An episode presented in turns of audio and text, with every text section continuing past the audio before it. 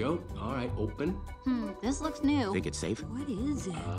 Okay, caution. There is a dangerous smell, people. Hold on, what is that? This is disgust. She basically keeps Riley from being poisoned, physically and socially. That is not brightly colored or shaped like a dinosaur. Hold on, guys. It's broccoli! Well, I just saved our lives. yeah, you're welcome. Riley, if you don't eat your dinner, you're not gonna get any dessert. Wait, did he just say we couldn't have dessert? That's anger. He cares very deeply about things being fair. So that's how you want to play it, old man? No dessert? Oh, sure. We'll eat our dinner right after you eat this. Ah! Riley, Riley, here comes an airplane. Oh, airplane. We got an airplane, everybody.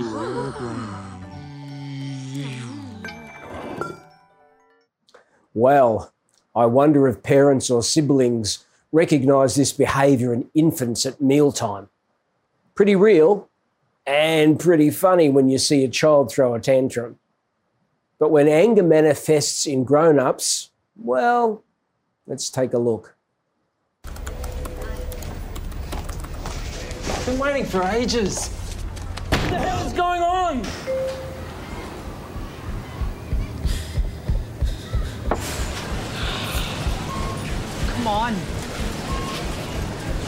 What's the issue? Leave. Idiot. I didn't even ask for that. No, no, no, no, no. What the hell are you? Sorry, you know you can't be here. What do you mean I can't be here? Anger is another of the seven deadly sins. The sin of anger is as old as sin itself, certainly as old as when Cain killed his brother, as told in the Genesis story. And while anger has always been part of the human experience, it seems to have reached toxic proportions in our culture today. Anger is one of the great sins of our time. Everywhere you look, people seem to be angry at someone or something. We live in an era when there is a harassed and knife edge quality to daily life. Some people, so convinced their opinion is the only right one, even descend into violent civil disobedience. Respectful disagreement and peaceful protest, well, they seem almost extinct. Of the seven deadly sins, anger, if uncontrolled, can lead to calamitous results. That is why the Apostle James wrote, My dear believers, take note of this.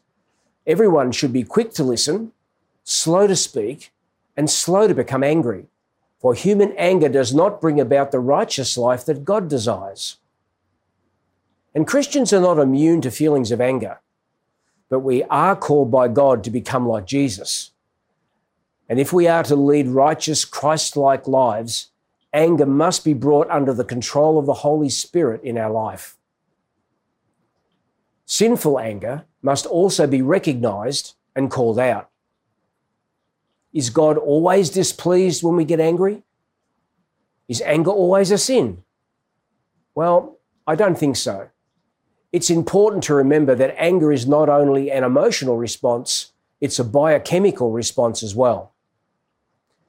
The human body is equipped with an automatic defense system called the flight or fight mechanism, which prepares the entire body for action when we are threatened or physically attacked. Adrenaline is pumped into the bloodstream and sets off a series of physiological responses. For instance, your blood pressure increases in accordance with an acceleration in heartbeat. Your eyes dilate for better peripheral vision. Your hands get a bit sweaty and your mouth gets a bit dry. Your muscles are supplied with a sudden burst of energy. In moments, you are transformed from a quiet condition to an alarm condition ready for action. It's all an involuntary response that happens whether we will it or not. So, to deny the reality of the emotion is like denying the existence of a toothache. And since God created this system as a means by which the body can protect itself against danger, I don't believe that experiencing the emotion of anger is itself sinful. Put simply, anger is an emotion God has given us for good reasons. So we must only use it for good reasons. The goal in the believer's life is to learn how to express it so that it does not control us and lead us into sin. So, how are we to do that? Well, firstly, we need to recognize that there are different types of anger. The Bible says, when you follow the desires of your sinful nature, the results are very clear sexual immorality, impurity, lustful pleasures, idolatry, sorcery, hostility, quarreling, jealousy, outbursts of anger, selfish ambition, dissension, division, envy, drunkenness, wild parties, and other sins like these. Let me tell you again, says the Apostle Paul, as I have before, that anyone living that sort of life will not likely inherit the kingdom of God. Not all anger is the same.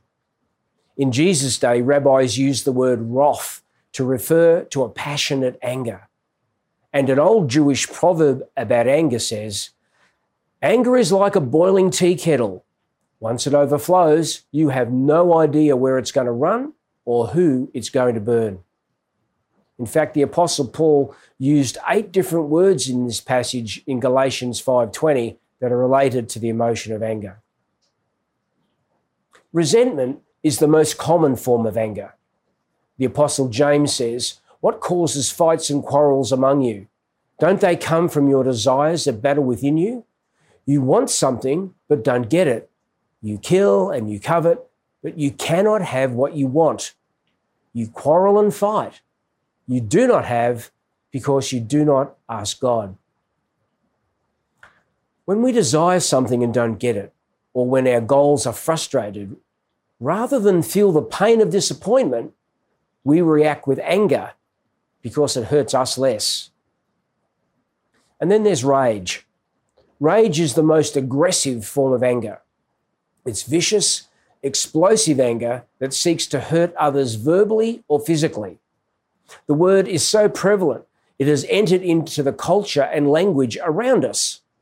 There's road rage, parking rage, bike rage, trucker rage, mobile phone rage, supermarket trolley rage, and checkout line rage. The list goes on. What makes anger so deadly to the Christ like life we seek as Christians is that it too often flares suddenly, powerfully, and irrationally.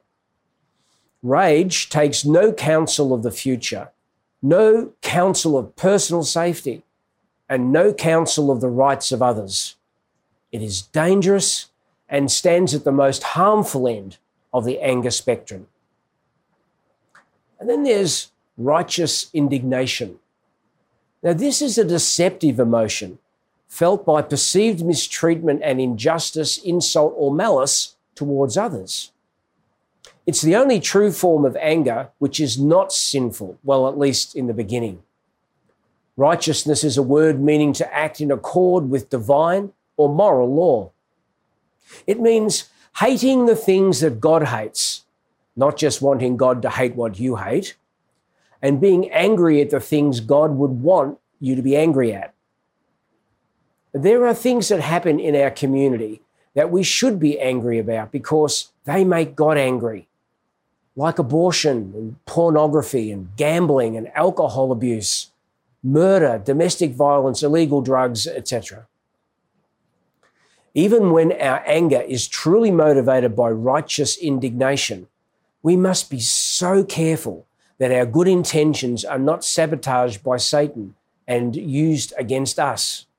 He delights to do this, by the way, if we let him. There are times when anger is the right response.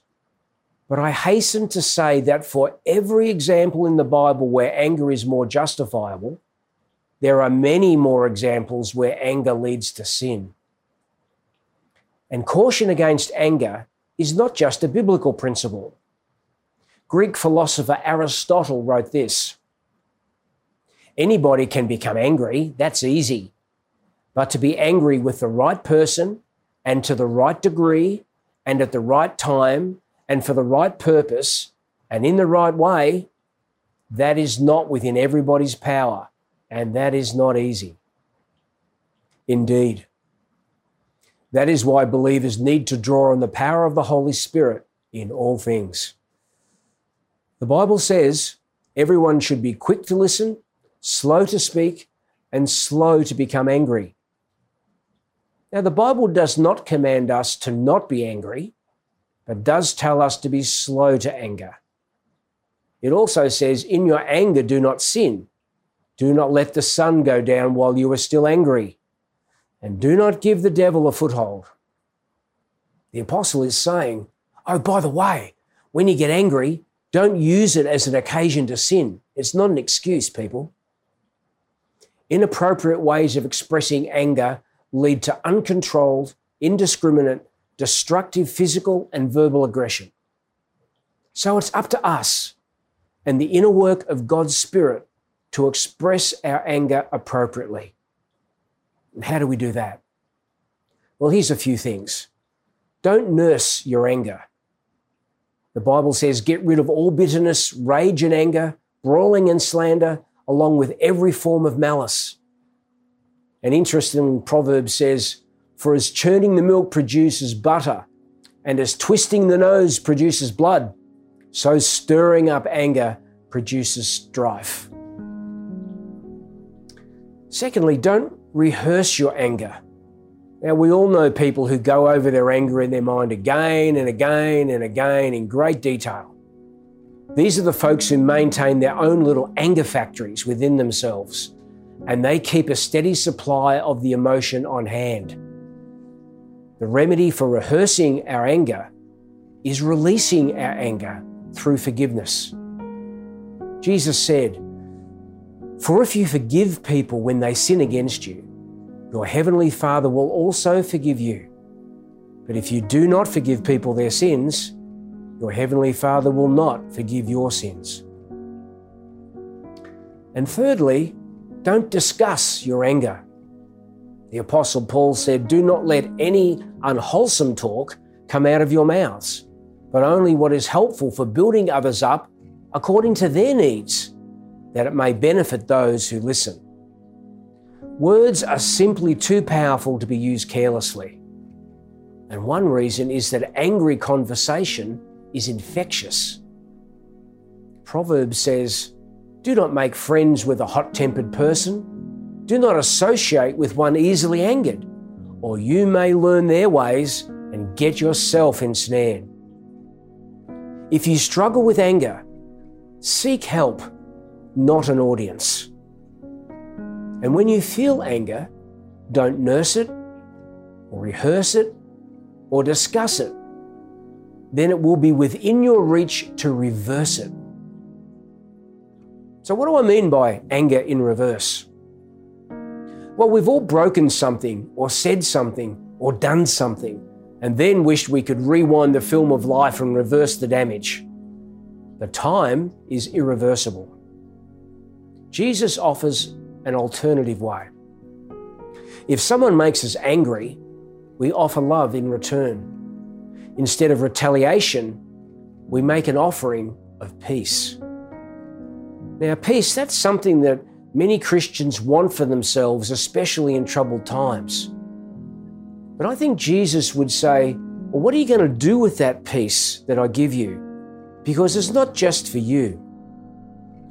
Peace reverses anger and helps us move towards others, especially when they are angry.